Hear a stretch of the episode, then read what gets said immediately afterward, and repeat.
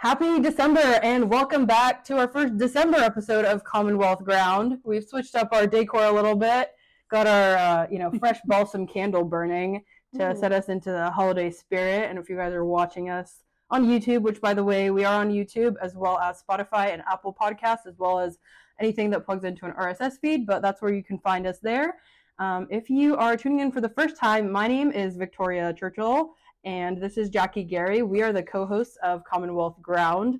We are uh, kind of creating a bipartisan environment to talk about public policy, current events. Um, so if that's your thing, hopefully you stick around, join us. Today we have a very fun episode. We're going to be recapping news of the week. We are going to be discussing what legislate what the legislature will be up to and what legislation we can expect going forward. And yeah, we're excited to cover all that with you guys today. So thank you guys so much for tuning in, and hopefully we'll try to keep this to an hour, even though we have a very exciting episode. But that's kind of what we're trying to promise y'all, so that you guys can listen to this, get some kind of recap and preview of everything that we care about, and hopefully that you'll care about too. So without further ado, um, let's say so session is next month. With this being December, session starts January. Session starts January 10th. January 10th. Yep. And Jacki, if you guys missed our first couple episodes, Jacki is a chief of staff in the Virginia House of Delegates. I'm a journalist, uh, publishing in Right of Center publications, um, both in Virginia and beyond. So uh, I will be deferring to Jacki a lot throughout this episode to kind of give us the nitty gritty background on a lot of legislative issues and just really processes. Um, because again, we think that typically people that work in legislature and people in the media don't have these open and prolonged conversations. So that's part of the reason why we created this platform as well. So without further ado, Jacki, do you just want to give us a legislative 101 kind of what you've really been up to the past couple of weeks? Um, what does preparing for session look like as a legislative staffer in Virginia? Uh, you know, I've tracked legislation across a bunch of different states, uh, across the federal government. So Virginia, I think, is definitely unique in a lot of ways, but I think you can speak to those a little bit better than I can. Yeah, so thanks, Victoria. Um, I'm glad to report for anybody who's been worried about me that I have, in fact, uh, survived this past week, which was a very big deadline for us in the Virginia legislature. Um, so uh, basically, most of your bills are going to be filed through what we call the pre file period. And that is um, bills that are allowed to be introduced before the session starts. And so we had a really big deadline um, on November 30th at 5 p.m. We uh, have a great, um, amazing team of attorneys that actually draft all of the legislation for us um, in in the House of Delegates and in the Senate. And so we had a deadline to request drafts that can be filed in the pre-file period. Um, the House and Senate have a bit different rules. The Senate, uh, I I don't know the exact number, but I think it's like thirty something. They have a limit on the number of drafts they can request. But the House, uh, the chamber that I work in, uh, at least in our uh, longer years, the year, the session immediately following an election, um, unlimited number of pre-file bills. And so um, it's a time where you kind of, they don't have to be perfect, but you have to have kind of an idea of what you want to work on and what you want the bill to look like. You have to send that request in. So um, I, am sure there have, I don't know the exact numbers, they don't release reports to us like that. Um, but there have been thousands of draft requests coming from the newly elected 140 members of the General Assembly coming in for draft requests.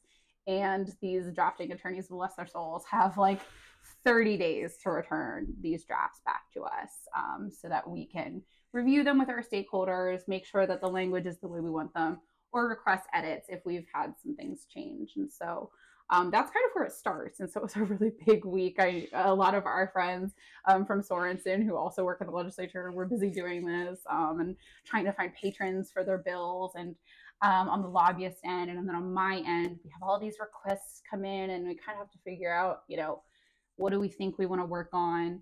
Do we think something's a good idea that we don't have capacity for? Because you, um, but maybe somebody else wants to because you can request something be drafted and then send it to another member through our system and stuff. And so it's it's a lot. It's a lot of work, um, but it's fun. So this is kind of really when it gets started.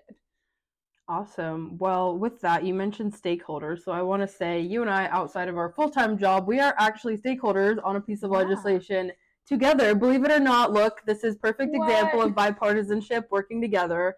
So if you guys missed our very first episode, kind of the the genesis for this podcast came out of the Sorensen uh, Emerging Leaders Program, which Jacki and I both partook in through the end of the summer and the beginning of this past fall. So, what we did as part of that program was we actually had to come up with a policy proposal that was bipartisan in nature. Uh, the class had 24 members, so we had three groups, came up with three potential pieces of policy. Um, Jacki and I were in the same group.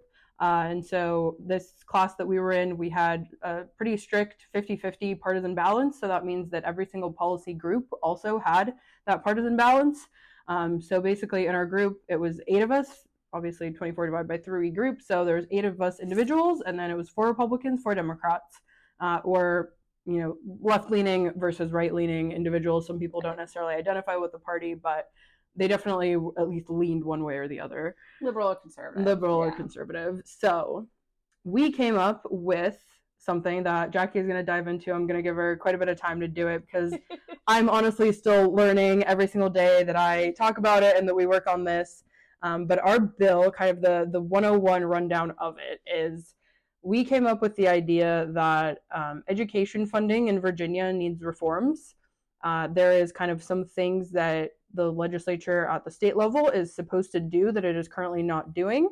Um, and so we came up with kind of a, an, an immediate fix to remedy some very important problems that we see across the Commonwealth um, that again people from really the entire political spectrum came together and saying this is the best way to address this specific problem right now and make the best immediate impact on the largest number of people so that was kind of the the framework that we created this piece of legislation um, well, I guess the, the policy project, which has now been generated into a piece of legislation that Jacki and a couple of our other members uh, of our policy group have been working on with members of the legislature.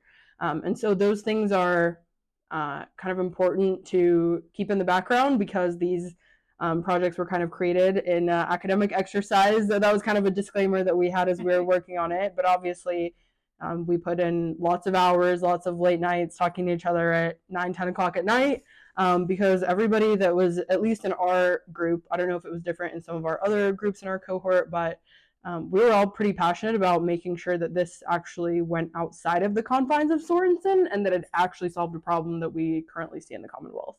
Um, and then, kind of one other kind of caveat before Jacki digs into exactly what the proposal is, is that we, like, we only met together um, three times for three full weekends. So there was about 12 days, not even that, I think nine days of in person work that happened, plus yeah. in between the sessions. Um, so, really, this policy proposal was written in the span of eight weeks. So, again, we wanted to have something that was a small change that would make a big impact. So, that was exactly why we chose to try and attempt to tackle the problem in the way that we did. So, without further ado, Jacki Garry, legislative extraordinaire, um, please tell people how education funding in Virginia currently works, um, yeah. what an SOQ is, because I personally had to learn this in August and September. And uh, yeah, just take it away, please. Yeah. So, uh, Virginia funds its public schools uh, through what's known as the Standard of Quality or SOQs. And basically, um, it is a deeply complex formula that says um, based on this, you know, students need this many staff or schools need this much staff to run a successful public school. And based on all of these other methods of criteria, you plug these numbers into this formula and it spits out this number that says this is how much money it should take to operate each individual school system throughout Virginia, each public school system.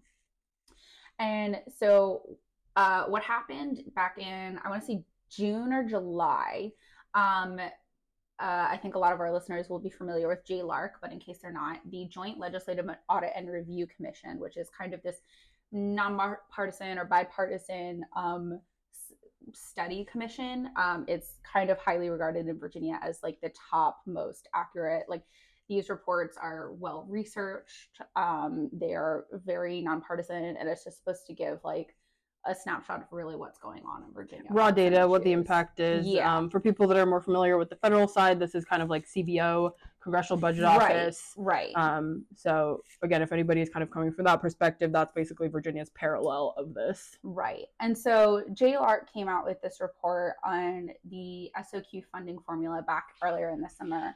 And they said, although Virginia has been meeting this obligation, they have been fully, according to this formula, fully funding the schools by giving every dollar that this formula says our school should need, which in this case is about 10.6 billion, I think it was. I, I'm not sure on the, yes, Yes. statewide, not per system.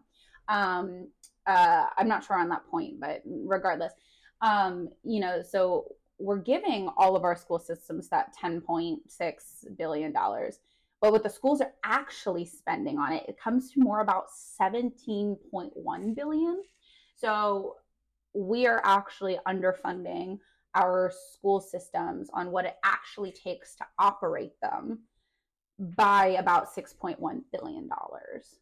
Um, which is really drastic, right? Yeah, I mean, it's it's thirty percent that's right, lacking. right and and then we're putting this and, and you know it, it's not that i mean this money is coming right? Like, our schools are getting this money but it then The money is being spent; it is not coming, which is what right we right right right right. Yes. and but it is but the rest of that that 6.1 billion is now being pushed onto our actual localities and the local government systems which is why you start to see disparities um, that i think we're all kind of familiar with between areas like northern virginia versus like south side. You have these uh, school systems which are more capable of meeting that burden although as uh, representing a nova jurisdiction i will argue that like this is still a big stress on on localities like fairfax. Um, you know it, it, it's still a big lift but you know we're having we're seeing much different outcomes. And um, you know kind of what we're seeing what our group i think saw based on that report is like this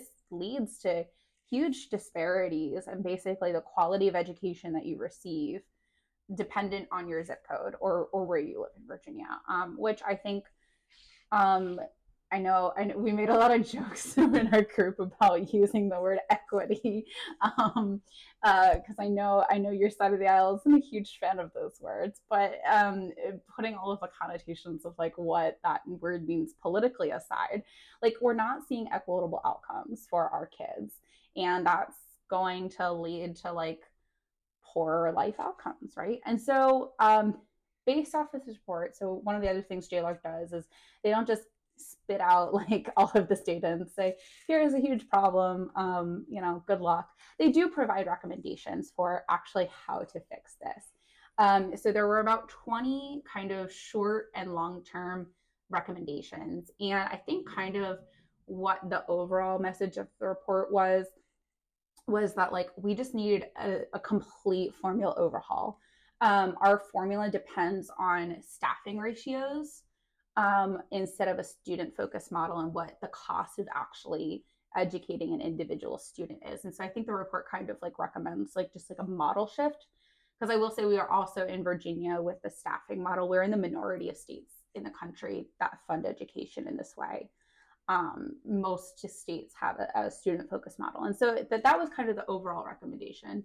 Like Victoria said, we were kind of um, we were working on this for like eight days in person and then like we had like eight about eight weeks or so um, you know kind of to do zoom and in little group meetups. So we didn't really think we were capable of fixing the whole thing in this project And for the confines of this project, that was again kind of the restrictions that I guess were put on us a little bit artificially, but I also think it helped focus our efforts. And again, yeah. as I said in the beginning, the smallest changes that would have the most impact. So in the end, we came up with Yeah, so in the end, we came up with uh, basically including uh, central office positions in the SOQ formula. So, right when we say staffing ratios right now, um, kind of make up this formula, it really just includes like teachers and teachers' aides, um, special needs teachers, stuff like that. Well, all incredibly important jobs, but it doesn't account for the salaries of other people who we really need to make schools function well your janitors your school bus drivers um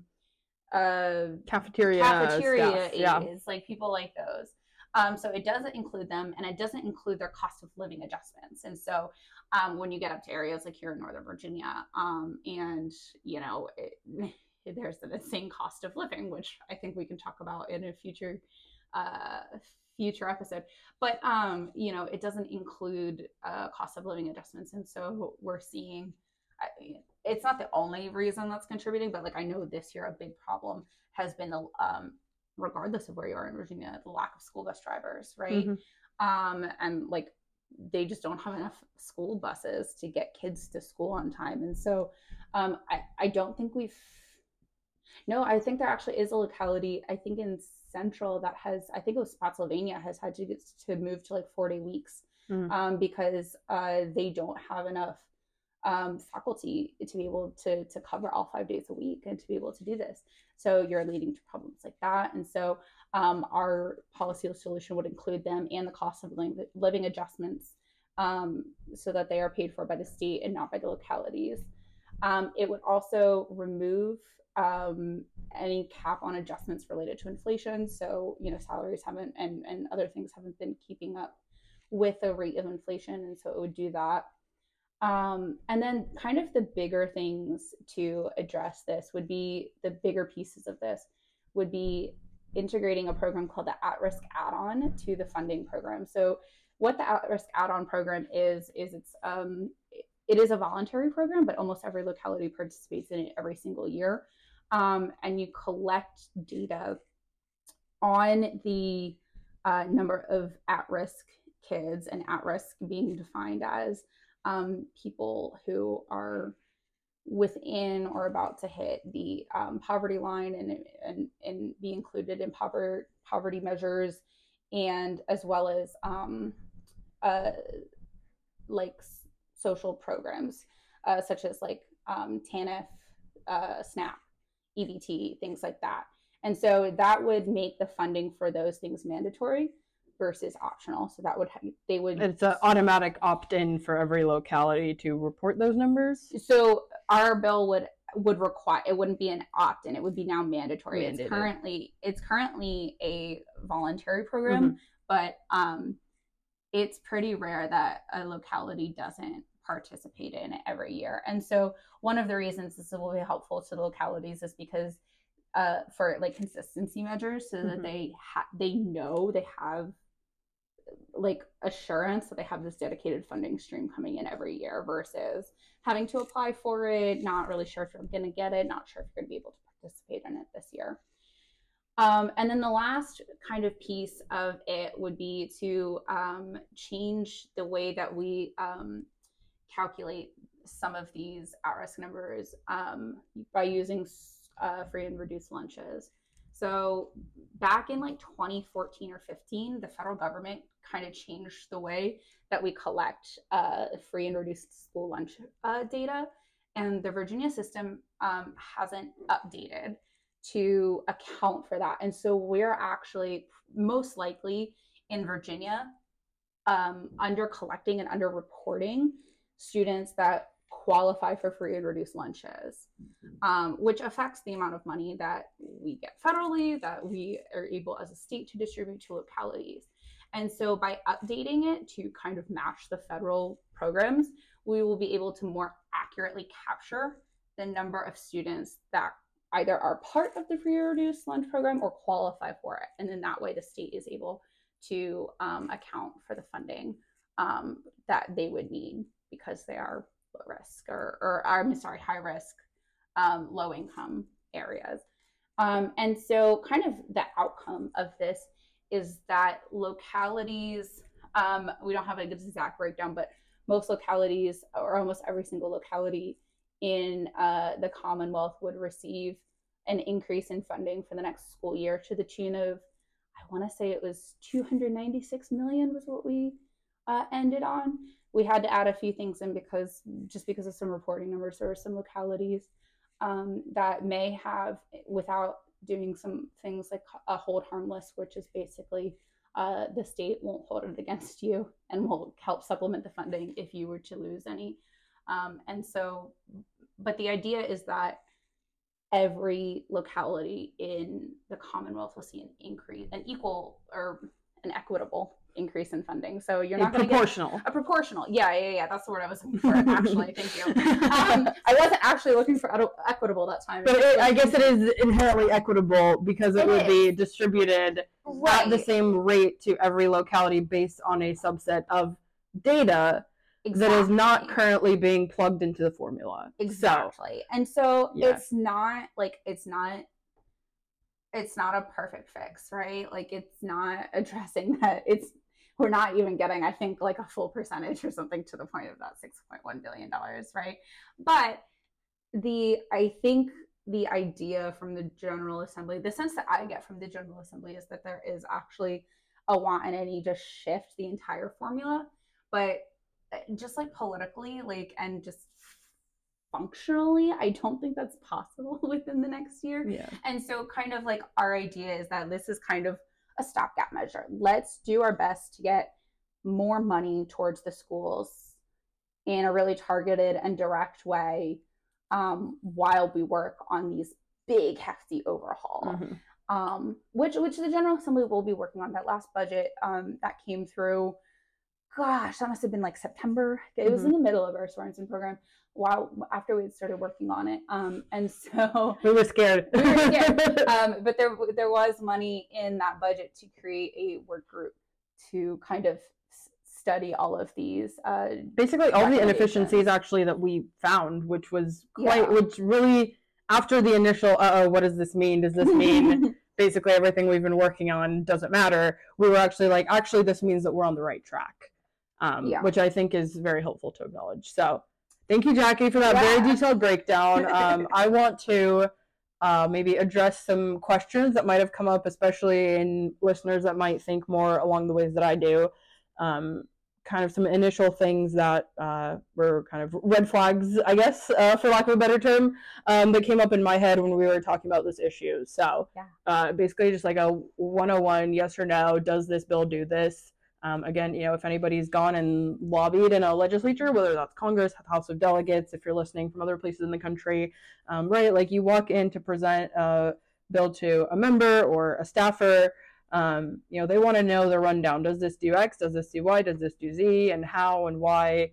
So, does this, is there a raw increase of dollars? Yes, there is a raw increase of dollars. So, so I just want to like kind of have the the caveat, the preface of like on my side of the aisle, I am very much in the school choice camp. Um, yes, this is a higher amount of raw dollars that is being spent on public education. That is true.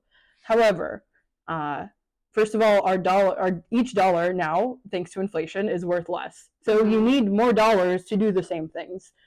Again, um, you know, I will probably blame a lot of people in DC on the other side of the aisle for that, but the problem that is created by a lot of other factors that is going on means that the raw number of dollars has to be higher, right? Like a five dollar foot long does not cost five dollars at Subway anymore, guys. no, like I just went to Five Below over the holidays for my family to get stuff. Like it's not Five Below. Anymore. Five below is not five below. Five fifty, right? Dollar Like, Tree is dollar twenty five tree. Right. A five dollar foot long doesn't exist. It costs twelve dollars to go to McDonald's. Like everything is more expensive in the raw number of dollars. So the raw number of dollars is more, but it is for everything. Yeah. That is what happens with inflation. Um, so that that's point one. Uh, again, the, the the what is happening and the why, right? So that is a pretty easy thing. Um, and again, if Republicans, if we are complaining and blaming the Biden administration for inflation, that is not uh, that is not news to any of us.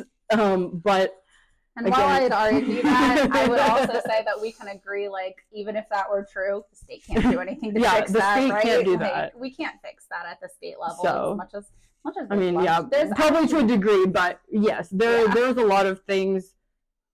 If we are just looking in the microcosm of the Commonwealth of Virginia, there's a lot of other things impacting that that Yeah. are outside of our control. So, what we have to do is we have to deal with the results. Um, and that's, you know, Jacki and I have talked offline, and we might have a on the record conversation about this, just about like, I mean, I know I've seen it, for example, campaigning, right? Like, people are really mad about X, Y, and Z issue, and they don't necessarily understand the roles of different levels of government and being like, can you, as my delegate, fix my pothole? And it's like, probably not. Like, maybe there's about 20% that we can do, be able to do that, depending on potentially. depending on how much But, you've like, done. yeah. it has to be your Pothole city or your pothole versus the whole road. But Yeah. again, again, like this is this is just a, a very um, good example of like, you know, uh, is there more dollars that need to be spent on transportation? Yes or no? Yes. Sure, potentially. and like again, living in Northern Virginia, I would probably say yes, which is again the idea of Commonwealth ground. Like a lot of issues that we face day to day are not black and white or red and blue issues. Purple. Um, I might even purple. uh, there, there's a lot of things that are regional divides, that are generational divides, that are divides of, you know, again, rural and not rural, whether you're a homeowner or a renter, whether you're a parent or not a parent, whether you're married or single. Like, there's a lot of other divisions that we have that go beyond just partisanship, which is why we have this podcast. Yeah. Um, but so that, that's kind of answering one question. I Uh, want to really quickly, yes. like you touched on something that I want to like kind of mention that came up with a lot of our conversations, and you can talk about how you think about this as well. But like the idea of the regionalism aspect to it, like I would also say that like these are currently this 296 million. These are, are these are dollars that are already being spent. We're just kind of shifting them from locality to the state, right? And like the idea that like so that localities can better use that money on Yeah. other projects, right? That are like local to them that like deal with their own issues. So that's one of the reasons I really like it because as conservatives, I think we always want to uh, have the government closest to us probably be the most impactful. I think that's kind of a core tenet of conservatism is local control, um, and so this bill actually does that. Uh, Yeah. it gives because what is happening now is there is a problem. There are not enough dollars coming down to fix it. So in Arlington County, our property taxes go up to deal with it, right? And so if I want to go and yell at the Arlington County Board for raising my property taxes, and they'll go, "Well, don't you care about the kids?" I do, and so this is why I'm proposing this bill so that my property taxes can go down. Um, You know, I might pay more in sales tax, but my property tax hopefully will go down if Arlington County doesn't have to make up for the deficit. And you know, hope we are hoping that it will be a um, a similar uh, kind of narrative will play out across the Commonwealth because, for example, we had one member in our group. Um, hopefully, he will be joining us for a future episode teaser. We, we won't drop his name right now just in case he tells us he doesn't like us anymore. Uh, but I- I don't think he will. Um, but uh, coming down, hopefully soon, we will do a very uh, deep dive into the data of this project because he is a numbers guy. He is awesome. He did that for the course of the project. Um, but he is from a area in Southwest Southside Virginia, um, and you know he talks about like. So, for example, like salaries need to be paid, right? Because that's kind of a little bit more dependent on like the day-to-day operations of budgeting and school districts. Um, but if these dollars have to be allocated towards salary, that means that the fact that in his area of the state, buses have to go on bus routes that are four times as long as they are in Northern Virginia, right. the school district in White County or Wise County Yeah. or somewhere down by the North Carolina border cannot make up for that deficiency. So actually, you do have to have higher taxation at a local level to Yeah. cover that. Um, now, again, you know, I know I have some friends in the school choice movement that want to shut it all down, overhaul it completely, even though I might potentially fall more on that side of the argument. Right now, there are children whose educational experience is being impacted um, that are falling through the cracks. I think, again, on our side of the aisle, you know, we want to beat the drum about COVID, right? Like, if you want to talk about shutting down the entire public education system, in my point of view, that's what happened during COVID. Um, there are children that lost knowledge uh, that are still tr- struggling to gain it back. Um, so, even if you do want a complete overhaul of the system, you can't just stop and go from zero. Like, there has to be some kind of continuation, some kind of phasing, some kind of reforms. Um, and then again, I also want to say to my school choice crowd, which I personally do fall more into, um, maybe one day, 200 years down the line, there will be no public schools as we know them today. But realistically, like, that's not going to happen in five years or 10 years. Um, you know, I, I think our current education system we like to talk about was created kind of during the 1950s to like get people ready to work and go in factories and things like that. So there are potentially reforms that could see a drastically different education system that we would love to see on our side of the aisle, but it's not going to happen tomorrow. And until those changes that we would love to see, if they happen, if they happen in Virginia, if they happen in other states, uh, there will still be inefficiencies in the current system. So you have to know how to address those for the people that are currently in it today. Um, I mean, I and again, like I say this as somebody that went to public schools my entire life. I also went to very good public schools that had lots of course opportunities and i actually i ended up moving in the middle of high school so i ended up attending both an ib school and, and an ap school mm. Um, so there is a lot of programming that i think exists within public schools. Uh, i did not go to school in virginia so that is where a little bit of my um, potential lack of knowledge about what actually goes on here in the commonwealth looks like. But i think at least in this area i think it looks pretty similar to the kinds of high schools that i went to. Um, so i think again, even if you dislike the public education system, you feel like it's not serving students, there is still a lot of work that can be done to make, I would say, a much more personalized uh, public education experience. Um, that is not like because I, I, think on our side of the aisle we get bogged down on this like one size fits all, um, you know, factory robots, not personalized education approach. I think that a lot of public education systems and like even if we talk about charter schools in a lot of states those are still public schools. Those are still funded by tax dollars. So this is again this is improving the current system. This is fixing a problem that we have today. Um, that is why even as a conservative i am okay saying we will send more dollars towards public education yeah. uh, within the confines of this proposal. So that is my I guess defense of public education. As somebody that loves school like that is a public school I mean public you know K through 12 went to public universities um yeah. like I think there are so many people that are and this is again why we have this podcast because what I just explained there that is not a media article. That is not a 50 second TV hit. That is a real conversation about why people think the way that they do is acknowledging again, when we talk about like the the Sorensen method of thinking that we have kind of both absorbed into, it is yeah. acknowledging kind of certain things that frame the way that we think about public policy that neither side will um, I guess throw away, right? Like, but there is still within having those very hardcore sets of beliefs. I think there there are still solutions if we come together across the table like we are today.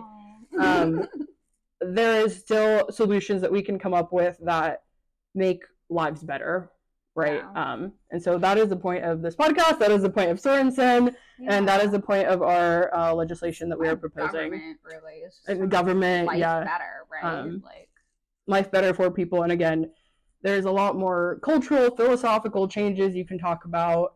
Um, but you know again this is our current reality today is that there are millions of students within the public school system that are not being served, and this is something that we can do to address a small part of why that is. Yeah. And from the Democratic perspective, I don't think I need to defend it too much, but like I'll just run through the reasons just in case. Um, so obviously, love more public school spending, um, you know, but I also, you know, in in the approach that we took, I think we really targeted um, those who need the most help um, you know, like low income students, which eh, for other reasons, obviously also tend to be students of color, especially in our areas up here in Northern Virginia.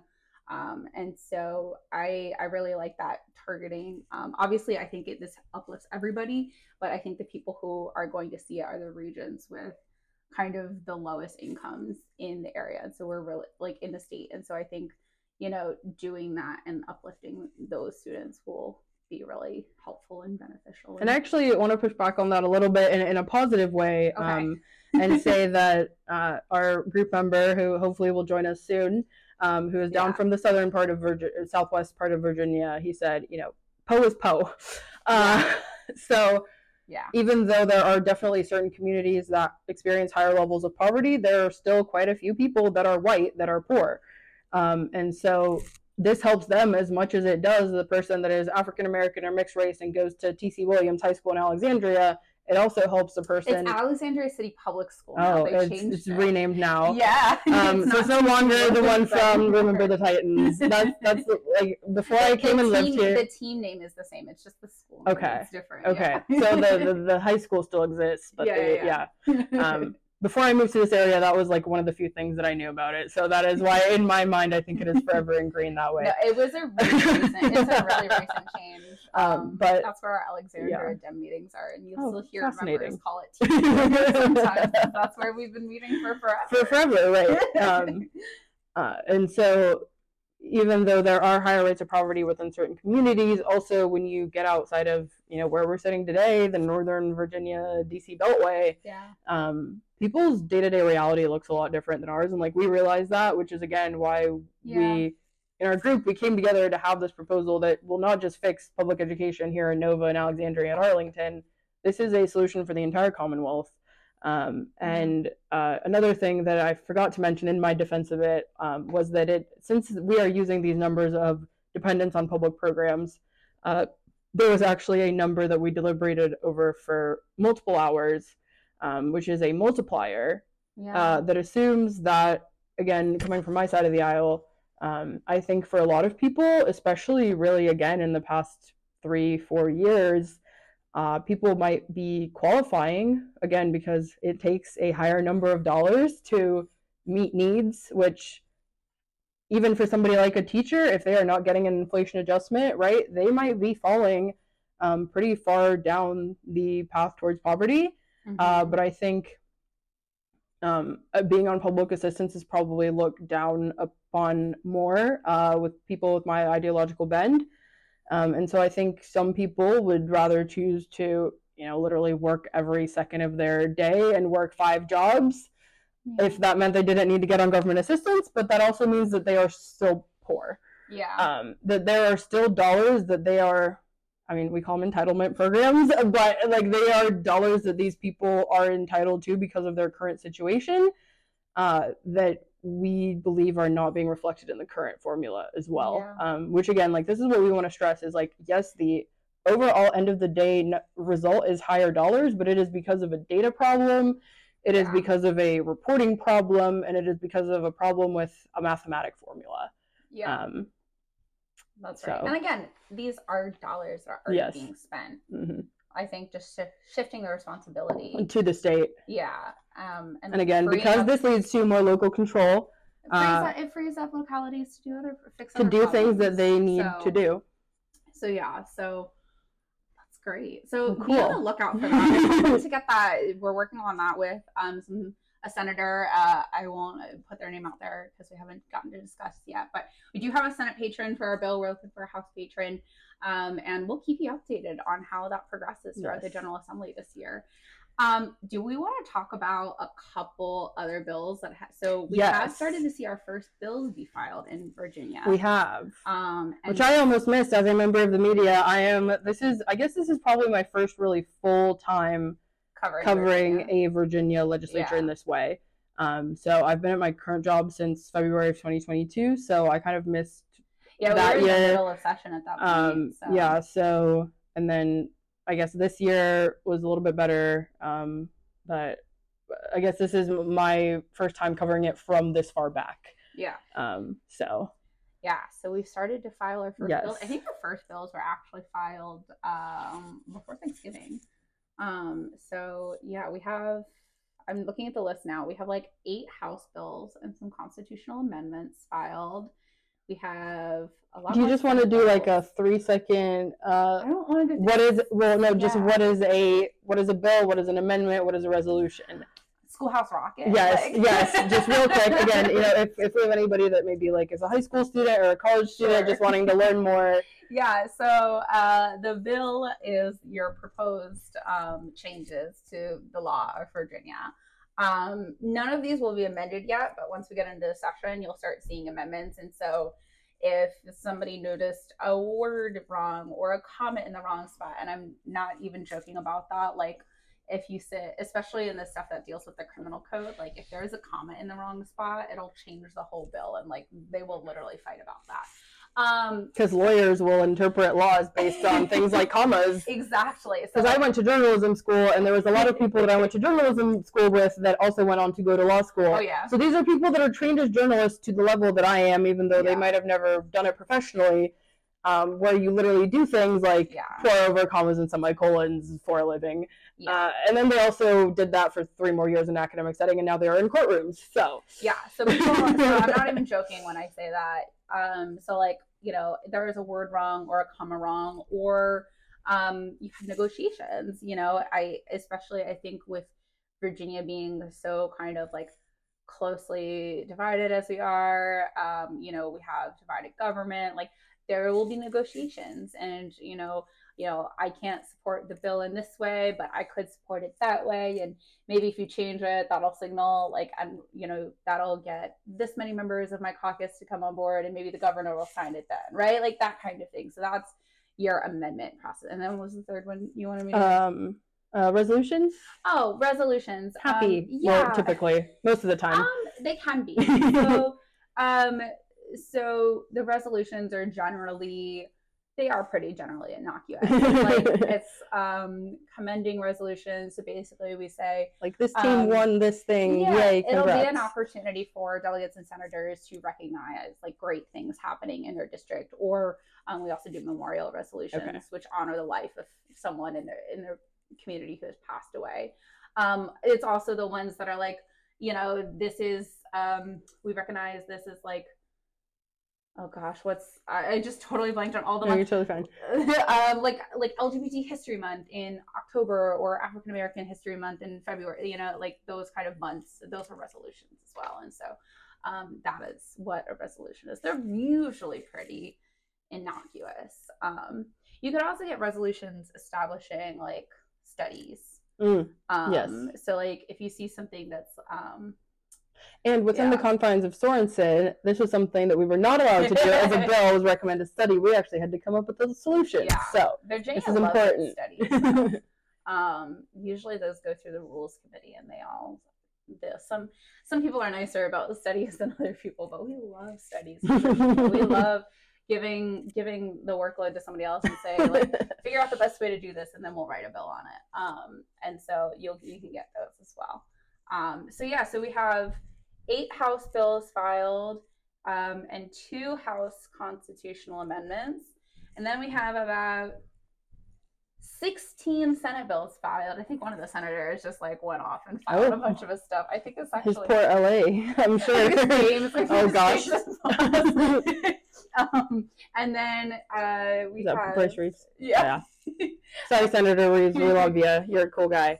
um, and then I think we have three Senate constitutional amendments, and then about one, two, three, four, five commending and memorial Senate resolutions. Cool. So far, So so, things are we need to popping off. Things are getting ready. Yes. Um, there will probably be very easily like 2,500 pieces of legislation filed this year. And to Virginia's credit, we hear most of them. Mhm. Most of them get a hearing and go through committee. Um, not everything does. There may be about 20 to 30 things that probably won't get a hearing. Okay. But like, I don't know. I think that's a pretty good percentage of stuff. Yeah. Right? Um, and again, I wonder, as somebody that has lived in, I guess, what, five or six states now and has Yeah. tracked policy in a majority of them, at least at some point in my life or the other, um, you know, especially in states that are much more partisanly skewed, uh, the politics is used as a weapon in the policy making process, yeah. um, where the minority party often does not get to hear their bills heard. yeah. Um, and so, you know, again, kind of we we are both proud Virginians, and we want to highlight some of the things that this Commonwealth uh, does very well. Um, and hopefully, you know, again, hopefully, if there's maybe any other legislators from other states like listening out, I know I have some friends that are legislators in other states might be tuning in. Um, you know, that is just a way that we feel like is a much better way to make public policy is to make sure that that idea gets heard.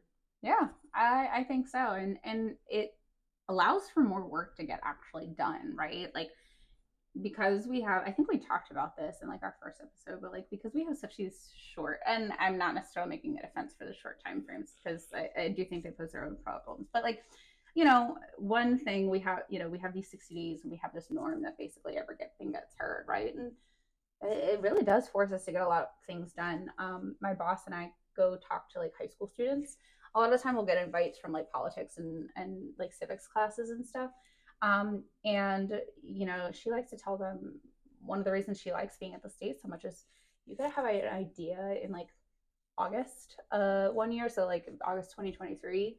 And you could write a bill, have it heard, and have it become law and like go into effect by July of Mhm. next year. Yeah, less than a year. Yeah, like that's insane. And um in some ways that's in some ways that's obviously can pose a problem, but like and also you do get a lot of really good legislation Mhm. done. I mean you can address problems that come up pretty quickly. Because there is definitely not as much Yeah. political posturing as we see at the federal level, where people just like to waste time on the floor and just go off and Oh off and off and off for hours. thing. I mean, again, that'll happen. That'll I happen will say- sometimes, I will say I'll there's a lot less of I'll that. gently rib my Senate colleagues. they like to posture a little bit, and you could have them go off for a bit because everyone has to say their piece on a bill. um, you don't quite get as much of that in the House. On the House side. um, But when we look at that compared to the federal level, at the state level, you are forced to get your nose to the I, grindstone yeah, and when I figure say things it's out. posturing, I mean it's like it's like ten minutes Yeah. talking on the floor when everybody just wants to go home for the evening, like, and you could, you know, you could wrap it up and not, you know, use five minutes instead of ten, but not like, you know, you see the federal Senate filibuster. Yeah, You have, like, one senator blocking up this thing for weeks and weeks and weeks at a time, right? Like that's just doesn't really happen in Virginia. Um, you know, it gets done or it doesn't, and that's basically it. So, Pretty much. That's why, again, coming to that Commonwealth ground. do we want to talk But, about some of these yeah, bills? Do you have them Um, yes. Let's see. Uh, so number one, Jackie Elliott. Well, wait, has yours been introduced? We haven't introduced. Oh, okay. Never mind. yet, We'll save that for later. Um, well, can I talk about one that I don't like? I know. what you're gonna say. Yeah. I know what you're gonna say. Let's talk about it. Let's talk about it. okay, okay. Um, we maybe we'll do a full episode on this where maybe we even bring in a patron or maybe even something like that. I don't know. Yeah. Maybe we'll do something on it more deeply. Uh, but I am. I've already written about this for the Republican Standard. Check it out. Um, wrote it under kind of our staff profile. So it's just a quick write up. But uh, Mhm. HR two concerns me personally very deeply. Um, that is what is called a assault weapons ban. However, as somebody that has looked at legislation similar uh, across the entire country, um, you know, different state legislatures as well as at the federal level, I think there, when you say the term assault weapon, there is a certain mental image that comes to mind, um, which this bill is a lot more restrict. I personally don't think any of these guns should be under any kind of restrictions. Definitely not more than they are now. There's currently some federal restrictions that I think should probably even be lessened. But as a member of the media, I want to call out uh, many other members of the media um, for not actually looking at the legislation. Uh, I know it's hard. I know that especially in small newsrooms, we have to put out multiple stories a day. Um, and I think this is something that is a parallel between reporting really anywhere that's not like a national outlet and Yeah. even being a legislative staffer, when you cover policy, you have to be kind of a jack of all trades, master of none. Um, I want to say maybe master of few. Uh, there's probably a pet uh, kind of area of legislation of expertise that you have, whether as a journalist or as a staffer. Um, but I, I think for a lot of people, especially in the mainstream media, I think in the conservative media, but again, even I think in the conservative media, there's probably a handful of people that have the properly deep knowledge of something like the Second Amendment. Um, because I think for many people, writing about something that they are an expert in might even be like seen as a conflict of interest. Uh, and so, kind of with my own work, um, you know, I'm very open about my background in Second Amendment advocacy, um, working for people that have campaigned on being strong Second Amendment advocates, and I'm probably planning to go down and testify at the legislature. Uh, even though I am a member of the media in my full time job, I will be going in my personal capacity um, because I am a concerned citizen and this is something that concerns me. So, the thing that I do not like about this bill, uh, kind of again to borrow the term red flag that gets uh, taken around very much within the Second Amendment community, is that this specifically says that anything over a 10 round magazine is a assault weapon. Um, now, this is more restrictive than even something that is in DC, which you know is completely different politically than Virginia.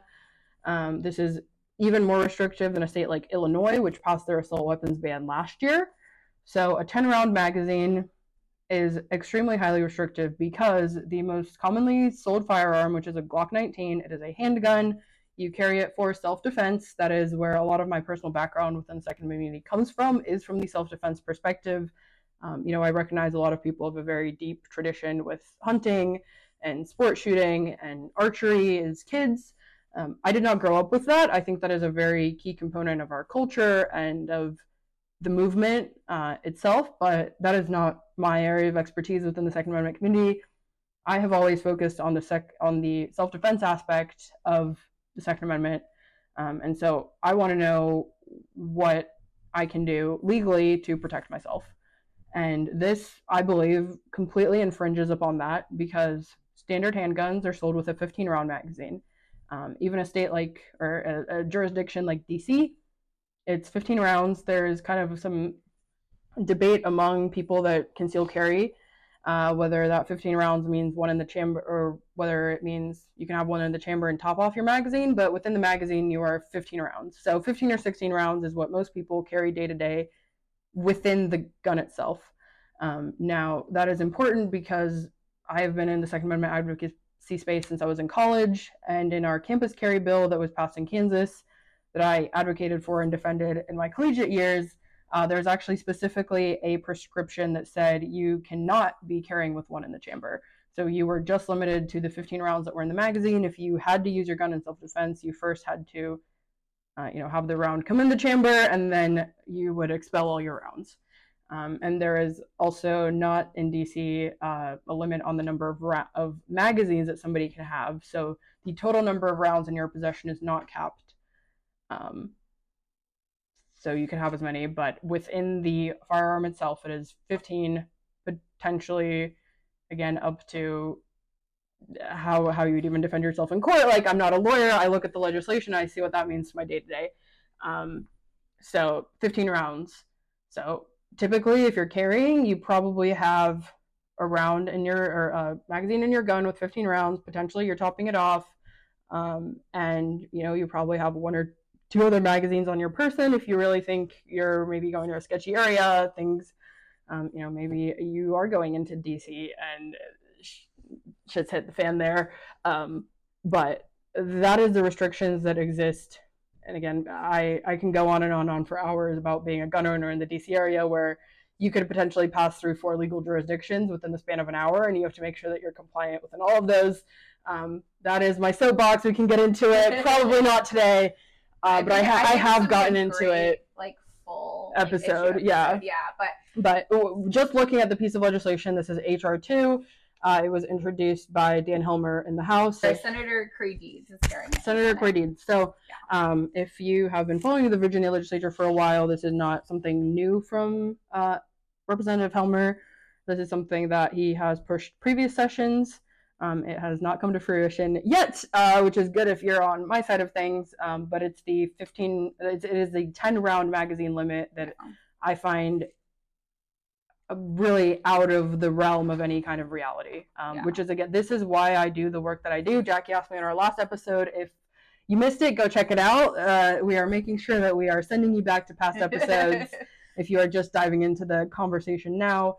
Um, kind of why I do what I do, and it is because I think that there is a lack of education. Because again, if you are in this space, you are probably not a subject, you are not a subject matter expert on everything you probably have certain levels of expertise. And this is one of the issues that I'm passionate about, that I write about, that I speak about, um, that I you know testify about on yeah. the legislative level. Uh, and you know, a lot of people, um, especially people that I think are politically astute but are not necessarily in the political process themselves, they knock on the idea of lobbyists. But like this is why personally I believe lobbyists are very important because lobbyists are your subject matter experts, and they will go in and say again, this is the community that I represent. So in this case, it's gun owners. So saying gun owners, like if you're writing a bill like this, in my personal view, I don't think you've ever tried to you, uh, you probably never carried a well, gun. I'm going to push back on that actually okay. really quick because Delegate Helmer is a veteran. A veteran. Um, but yeah, does does he carry a handgun for self defense every single day? I don't know. I have never asked him that. Um, and I don't know that I've ever heard him talk about it personally. But he, so I mean, certainly doesn't necessarily. He has expert, he has had would, some level of yeah, expertise like with firearms. He has he has a yes, but like, I'd say typically, person. I think for the general yeah, population, especially if you're a journalist and you're writing about this um, like again, I'd say probably nine times out of ten, you are not going around. You probably don't have your concealed carry permit. You are not going on Sure. Guns.com and ordering a Glock 19 every month. Um, that's another restriction that exists in Virginia. If you're new here, uh, is that you can only purchase one handgun per 30 day period. I didn't need more than that. That's What if you still want like one? twelve handguns in a month or in a year. I Again, we can get into that more deeply, but yeah. So that is a bill that I don't like. That I I'm fighting every level um, as possible. So yeah. So, that's my soapbox. Uh, I- Jacki, yeah, if you I want to take it away. I mean, I would just say like Delegate Helmer again. Like you know, I I don't know where this ten round number comes from. I haven't had a conversation with him on it. Like I don't I don't know.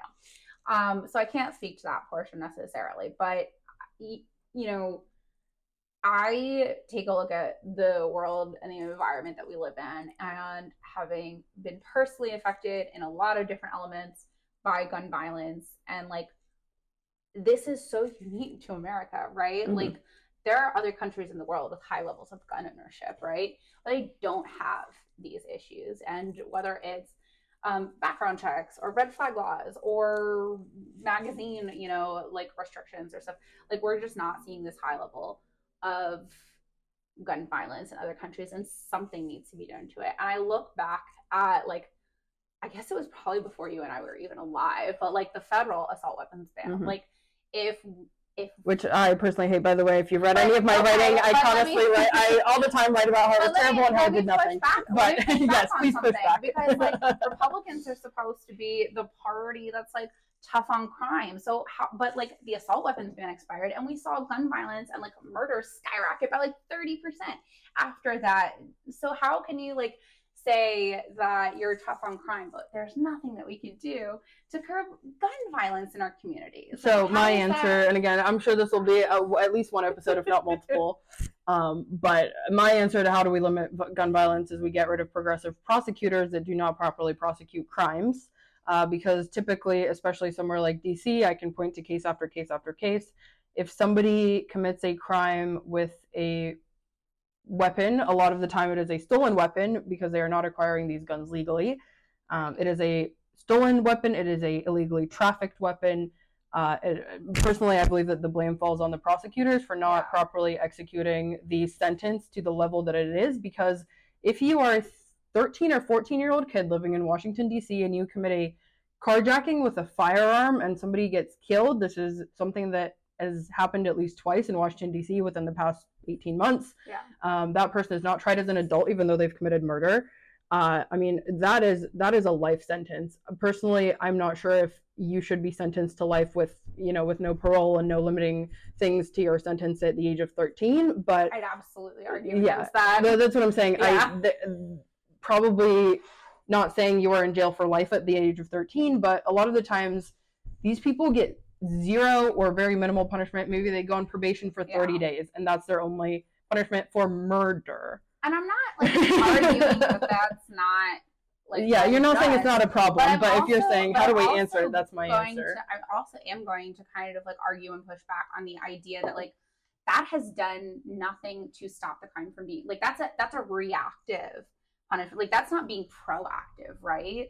You're not doing anything to stop the crime on outset. And there is a lot of research that suggests that like sentence like certain sentences don't prevent crime from occurring like it like take a look at the death penalty for instance there's a huge body of research that the presence of a death penalty does Not nothing deter does nothing to deter crime and i'm not saying that like there shouldn't be a, a just punishment for committing a murder but that doesn't stop the Yeah. murder from occurring in the first place which is what something like a firearm ban or not a firearm i'm sorry sorry that's so not what i mean no, you're fine. I was fine. literally just working at, looking at the word firearm on my screen. You're fine. I do mean an assault weapons ban, yes.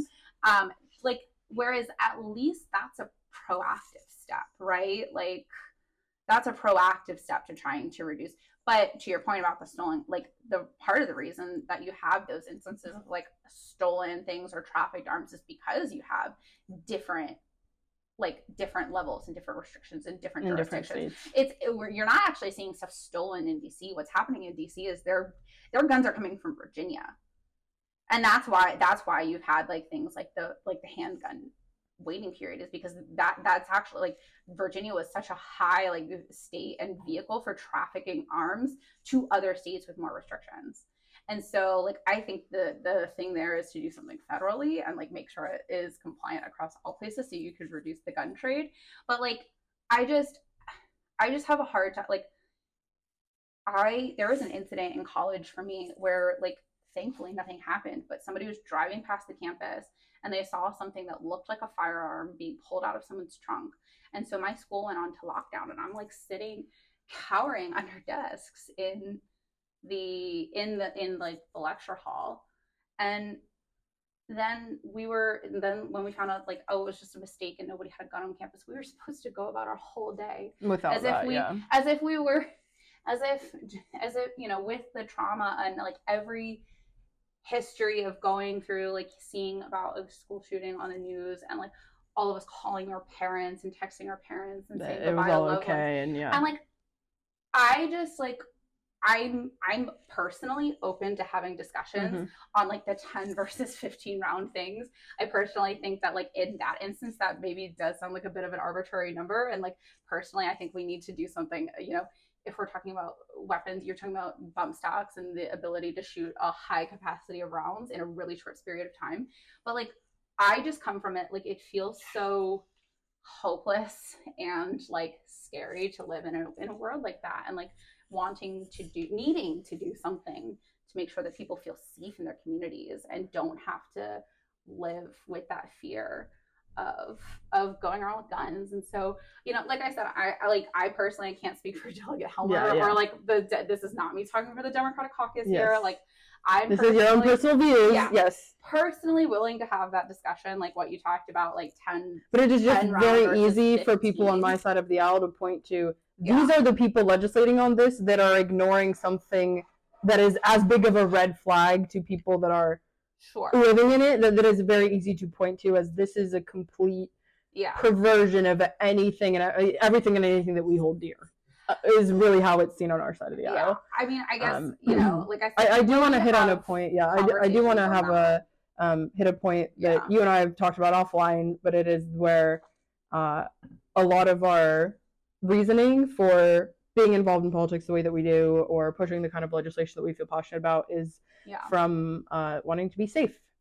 yeah Um, and so that looks very different and leads to very different policy proposals and outcomes. I think when that feeling is morphed through political ideology and yeah lived experiences. Um, but that is, again, I think a point that you hit very well on uh, is that that is a core reason why. I mean, it's it's why I'm going to be pushing back on it because to me it it makes me thirty percent less safe, just you know, just based on numbers, right? And so that's why I'm very Sure. passionate about it. Um, you know, there's again things that you are very expert, uh, very much an expert on, like human trafficking. You know, that is a want to make members of our community safer. Mhm. Um, so I think that again, looking at Commonwealth ground, that is a very common starting point yeah for us to create our policy proposals, even though that leads to very different um, outcomes at the end. Uh, Yeah. But that is a common goal that we want. Again, we just have very different ways of going around it. yeah Um, cool. Um, so I want to point out something that I see on this list really quick, and then we can move on. Um, Wrap up I'm news of the week. Fun I'm times. gonna- it's not a particularly partisan one, but it is super controversial. So HB six from Delegate McNamara um, provides the Commonwealth shall observe Eastern Daylight Time. So East, so like No daylight savings. daylight. No, you permanent daylight savings okay. year round upon the enactment by Congress of a law allowing states to observe Eastern Daylight Time year round. So basically, Oh, okay. So it's dependent on Congress making. it. yeah. So okay. basically, So it's not like it's one time in Virginia and one time in Maryland. So like essentially the idea would be that like everybody has to do it at the same time and like if theoretically you do it in a way that like everyone's time zones would align and like you're not doing it Okay. Yeah, that, yeah, like- yeah, so yeah. that, like, so I'm saying uh, first before Yeah. I I have not looked at this bill um, before now, but it's great that we're going to talk heard about a lot about this actually. It's a really niche topic, Yeah. so it's really funny. I'm trying to remember who at the federal level. I know Marco it Rubio is big Marco- on it. I, yeah. But he has like Democratic like support, Uh, like support and on co-patrons on it. and so it's like, but it's like still super controversial, just not across party lines. yeah. It's another regional thing. Um, Yeah. But I'm actually really for this. Um, So this means so it would mean that like it's lighter earlier in the morning. No. no, the later at night. So it- there's more time in the morning before the sun comes up. yeah, it's- yeah, yeah, yeah. okay. So it would be bit like it would be like your summer hours all Okay. year round. Okay. So I'm super here for it. Yeah. So there's actually a lot of there's weirdly enough a lot of research on this. Um, like you know, the constant jumping back and forth has like very terrible like traffic outcomes and Yes. health outcomes. My mom and Um, I actually talked about this over yeah. Thanksgiving, funnily enough. There's like more car crashes when you fall back. More ambulance requests. more ambulance Yep. requests. Um, there are poor health outcomes. Like you actually see the, I believe it's like the number of heart attacks actually go up in the like intervening days. Like people have like poor health, and um, and so. Um, there's a lot of different approaches to it. Like a lot of people would argue that we should be on standard time. So where we're in right now, we're in standard time, right? So it's earlier mornings, Yeah, gets yeah, darker earlier at yeah night. Okay. exactly um and so but i really i'm i'm kind of here for uh, delegate mcnamara's approach um but it's also yeah, so it would mean that if there's a change made at the federal level, we would be We in would- it- compliance. yeah it would basically just it would be like a trigger law Okay. like it would just kind of go into effect when congress acted um but That is a very different context than where we typically talk about trigger laws. So but again, I love this because it's taking the concept out of something that's very partisan, I- making something that's very controversial in another. yeah no and way. so um, i was i was just thinking about that but there's a lot of controversy around it because of course like school bus times and Yep. everything and like kids going to school but there's also a lot of controversy like on the t- different on the different ends of specific time zones so like the eastern ends of a time zone really like tend to like the idea of being on um uh permanent daylight savings time whereas the western ends actually really prefer being on standard time because even in within like the time zone. oh my god, that's so. I have not even talked about no, this. this is so. I really encourage you to like uh, listen. There's like actually a lot of discourse on the internet and other podcasts about this. Um, and like so, like the people in the states that are on like the western ends of time zones, like even So like West Virginia versus Virginia, or like yeah, Tennessee versus yeah, like yeah, Virginia. Yeah, Okay, yeah. Because even then, like the sun doesn't rise and set at the same time within the time zones. that is fascinating. Yeah, and so If was- anyone's in the agriculture community and wants to come and talk about how that affects you, please let me I know. I would love to talk about this. So I am actually kind of really into this bill. I believe it's interesting that Delegate McNamara did it. I feel like Delegate and she's is from he is from, he is from- oh gosh, whereas I'm I'm like so bad at geography. I know it's terrible. No, you're fine. Um, At least give us a district. Do you have the district? his new district will be district House District 40 with all of the the redistricting numbers Okay. and stuff. So and he's a returning member. Um, usually Delegate Freitas does this bill, I think. Okay. Or a, or a bill on this. I forget how he was introduced it in the past, but I'm going to be very interested in seeing how HB six pans out because um, I think this is a great idea. Um, so maybe that'll be my rep- good thing of re- from Republicans, Republicans. this week is like shout out to Delegate McNamara for um, introducing this bill to put us on permanent Eastern, Eastern Daylight time. Time. Yeah, Fascinating. I'm here for it. Okay, so are we doing our like favorite Republican, favorite I Democrat think of the week? I think so. So All I'll, make. I'll make that my favorite Democrat of the week. Or favorite Republican. favorite Republican of the week. That's right. So who's your favorite Okay, Democrat? my favorite Democrat. Okay, hold on, guys. I've I've full prepared notes. Um, I'm gonna put uh, pulls up the Google Doc. Like Yes.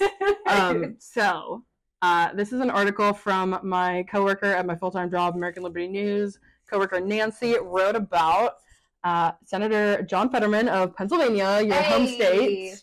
Go Birds. He's a Steelers fan, but. But uh, Uh, Senator John Fetterman did something that has created a lot of stir on my side of the aisle.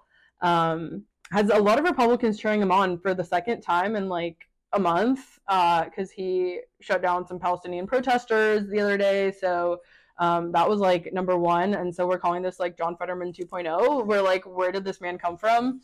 Uh, but so what he did on Friday, he called for, and this is directly from Nancy's article. We'll have it linked down below in the show notes. On Friday, Pennsylvania Senator John Fetterman, Democrat of Pennsylvania, obviously, uh, once again called for the legislative branch's upper chamber, so the Senate, which he serves in, to expel New Jersey Senator Bob Menendez. Fetterman called on his Senate colleagues to oust Menendez after Joy Behar on The View asked him a question about the expulsion of George Santos, which is the next thing we're going to talk about. Um, and quote, this is the direct quote from Senator Fetterman. This was reposted by The Blaze, and again, people are retweeting this all over the the Twitter X verse, whatever we want to call it nowadays. Fetterman sorry, says I will not be calling it the X, the X verse. I will not be doing that. Twitter 2.0, Elon's Twitter, whatever. Um, he goes, Fetterman, quote, this is a direct quote to Joy Behar. He says, wearing this hoodie, which again, still not a fan of, but this is what he said. It's more important than the hoodie. He says, We have a colleague in the Senate that's actually done a much more sinister thing, so comparing him to Santos, saying he needs to go. If you are going to expel Santos, how can you allow Menendez to remain in the Senate? Menendez is really a senator for Egypt, not New Jersey. So these were connected to the allegations. Um, Nancy explains it a little bit better in the article. She goes, Federal prosecutors for the Southern District of Manhattan have charged Menendez with conspiracy to commit bribery, conspiracy to commit honest services fraud, conspiracy to commit extortion, and conspiracy for a public official to act as a foreign agent. Menendez has denied any wrongdoing. The House voted 311 to 314 to expel Santos on Friday after an ethics committee report found the New York Republican committed serious crimes and, quote, blatantly stole from his campaign and, quote, deceived donors into providing what they thought were contributions to his campaign, but were in fact payments for his personal benefit. Santos is only the sixth lawmaker in the history of Congress to be expelled. Menendez has pushed against colleagues for calling calls for him to resign while fiercely defending his innocence. And he has said, quote, the government is engaged in primitive hunting by which the predator chases its prey until it's exhausted and then kills it. This tactic won't work. He said after federal prosecuted prosecutors added the fourth count of conspiracy to act as a foreign agent. I have done nothing wrong, and once all facts are presented, I will be found innocent, he declared. The New Jersey Democrat and his wife have been charged with conspiracy to commit bribery, conspiracy to commit honest fraud services, and conspiracy to commit extortion, and conspiracy for a public official to act as a foreign agent. Yeah. So that is a rundown of those two. For what it's worth, I'm on Senator Fetterman's side on this. Um, you know, I I will agree. Like, if you want to make the argument about due process, I'll agree with that. But like at the very minimum, somebody with these level of charges against them should not be chairing the Senate Foreign, Foreign Relations, Relations Committee. Like, yeah, at the bare minimum, um, like we should we should be in agreement that like you know if you if you want to equivocate not equivocate because i do actually think there's an important due process argument there um but like if you want to make that point i think like not having him chair that committee yeah. yet alone be on it um while those are being investigated is uh, totally i think it's totally fair to kick him off and i would agree that you know if there is a senate inquiry a senate ethics or the conviction, I agree that he should resign or be expelled. Um, so good yeah. on him. So I think that this is a uh, question that we are seeing come up more and more. Um, and again, journalists, I think a lot of the time are not lawyers, so we kind of have to play mock legal experts yeah. when we write about these things, which is in its own. You know, I've considered going to law school because I feel like it would make me better at my job, and then I think about how I hate school, and that's probably never going to happen. Um, but like, there are definitely limits to, you know, again, major outlets have legal analysts that are, yeah. you know, former federal prosecutors. Um, you know, whether you're CNN, your Fox, your MSNBC, you have people that you pay to be legal experts. And again, kind of what I was going back to before. Um, you know, being a journalist, if you do have areas of subject matter expertise, it does give you a lot of credibility, but there are some things that you can only learn by by doing a job uh, within the legal field um, that I think again, no matter how hard you try, you you really can't learn any other way. So kind of again going back to areas of expertise for a lot of journalists, you know, legality and legal procedures are are not that. Yeah. Um, so again, kind of want to want to maybe now defend the profession that I was bashing like 45 minutes ago. but again, like this is why uh, this is why we have this podcast is because I think so many of these things are not black and white. Um, but no, I do want to say like the constitutionality argument uh, and due process that was actually brought up by Senator Thomas Massie. Yeah. Or excuse me, Representative Thomas Massie um, from Kentucky. Uh, was the due process argument. Um, and th- th- that was you know yeah. kind of the the voters of New York three made this decision, so we need to stand by them. But you know, again, there there are a lot of things that go into the electoral process that unless you are day to day in the weeds of it, you don't really know yeah. about. Um, but I mean, in the case of I also think like people have been taken off committees for doing much less. Much like Bob Menendez is like that is someone accused of being a foreign agent yeah. acting on behalf of another country. And if it finds out, if due process is found like that there is like uh um that that's an incorrect thing reinstate with an yeah. apology but like i think that while that is being called into question and he could potentially have access like that's a national security yeah. issue and that's insane to me Um, but yeah, I mean, I think the due process is important. And I mean, to the point about George Santos, it's like, yeah, his voters did choose him, but he defrauded his voters. Choosing, and and yeah. he did have the due process. We've given Congress the power to investigate and and and uh, subpoena evidence, which they have done. Mhm. And you know, obviously, they don't have the power to institute a guilty conviction, but they do have investigative powers, and we have charged them with that. And this is what their investigation has turned out. Yeah. Um, and so I think I think he got the due process in which he was entitled to, and I think Congress acted appropriately. I think the House acted appropriately in expelling him. I really do, and um, you know, I I would welcome that process for Bob Menendez as well, because I don't.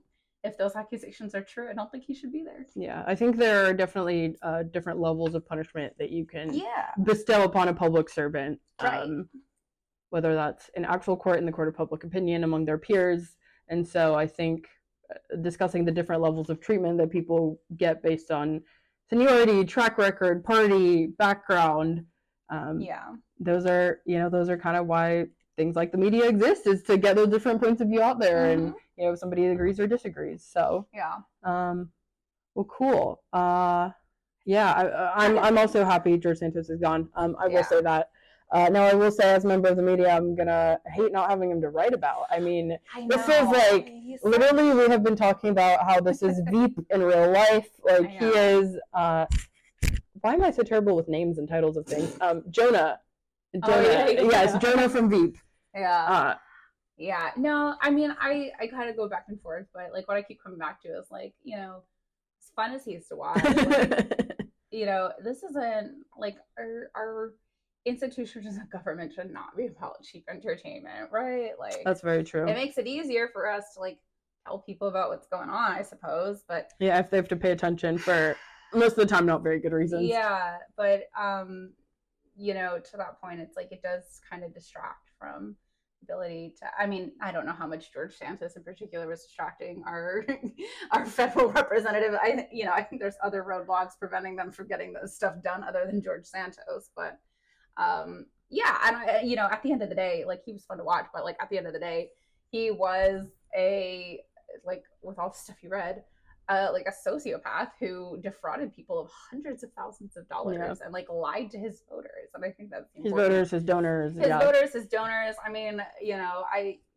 you know, he stole people's credit card information and charged Yeah, like that- hundreds yeah, that's like of dollars to straight fraud. That that's is undeniable that that is fraud. fraud. And so he should be gone, and I'm glad he. If is. it occurred because he is innocent until proven guilty within I'm not legal saying, courts, you know, I'm not saying he should go to jail until Yeah. a court has found him guilty, but you know, the optics are not favorable in not any to- means. and yeah, that's not favorable. But you know, it's, it's No, I do want to say yeah. you talked about the idea of a distraction. Um, I, I totally agree. Uh, one thing that did not get too much coverage in the news, I think, this year or this week, um, was the passing of Sandra Day O'Connor Yeah, that was definitely overshadowed Um, by by this, Veep, by by Fetterman. well, and also by the death of Henry Kissinger, for that oh, matter. uh, yep, true. yeah, Um, so we have lost two great um, stalwarts, trailblazers in politics and public policy. I'd push back on calling Henry Kissinger a stalwart or a trailblazer, but uh, I guess I guess his impact on our politics and history cannot be understated. um, is how I'll put it. But um, yeah, I'd say it was definitely overshadowed by uh, Sandra Day O'Connor. Was definitely overshadowed by those two things. Yeah. And, um, and this is one thing I talk about a lot just in a lot of the commentary work that I do is that uh, people don't often study history. And I think now people are too caught up in the day to day that they don't, even if they are politically intrigued, they don't know the reasons of different things existing. yeah. Um, and so I think talking about people's impact at the time of their passing is actually one way to kind of re up their achievements and accomplishments um, for, for that new generation because Yeah. you know, I mean, if you know both of these people passed in their 80s and their 90s, right? Like they weren't in office and doing things when you and I were really alive for the majority of them. no, she, she- I mean, she retired in what 2005. Yeah. so I was like 10 years. so that was like way before we started getting involved in the public policy process. And you know, I want to say that we probably have a higher level of understanding, even I think among a lot of people that are politically astute. yeah. Um, but yeah, I think uh, study your history, people. Don't don't skip those history classes. no, for sure. And um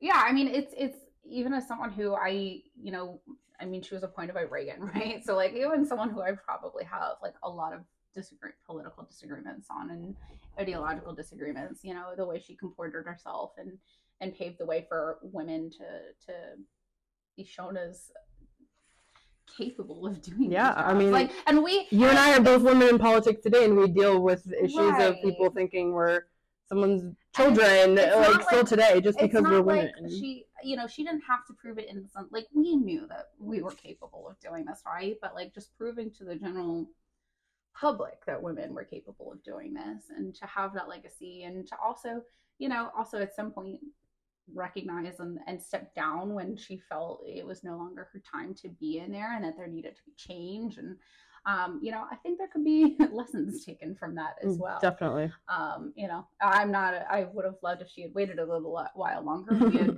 appointed maybe someone else uh, to to replace her, but that's my own opinion. Um, but no, but um, uh, but to that point, I I, I do think there is something um, incredibly admirable about uh, admirable about that. But you know, I mean, it still shows that there's a long way to go. She was what appointed in the 80s. and Yeah. So we've had we've just had what four other women on the court, and I mean I know that's a, an effect of you know the lifetime terms and Yeah. everything. Um, but I think it still shows that there is a quite a those ways. those are all ones currently serving now, right? No, no, three three of them. Kagan, uh, Kagan, Coney Sotomayor. Barrett, and Sotomayor. Yeah. And so Ruth Bader Ginsburg Oh, in the in other. past, yeah. yeah. So, but, but to your point, these, But, yeah. these the rest of these people are people that we know about that have served within Yeah, our within exactly. our you know immediate to immediate past um, You know, lifetime. lifetime. And So, I mean, the fact that the, you know, with the, the whole entire history of the Supreme Court, and I can literally count on one hand the number of women on that court is, um, it also just kind of shows that there's quite a bit of ways to go. I think, Yeah. but um, definitely, um, you know, reflective on her and her uh, legacy in these past couple days. So yeah.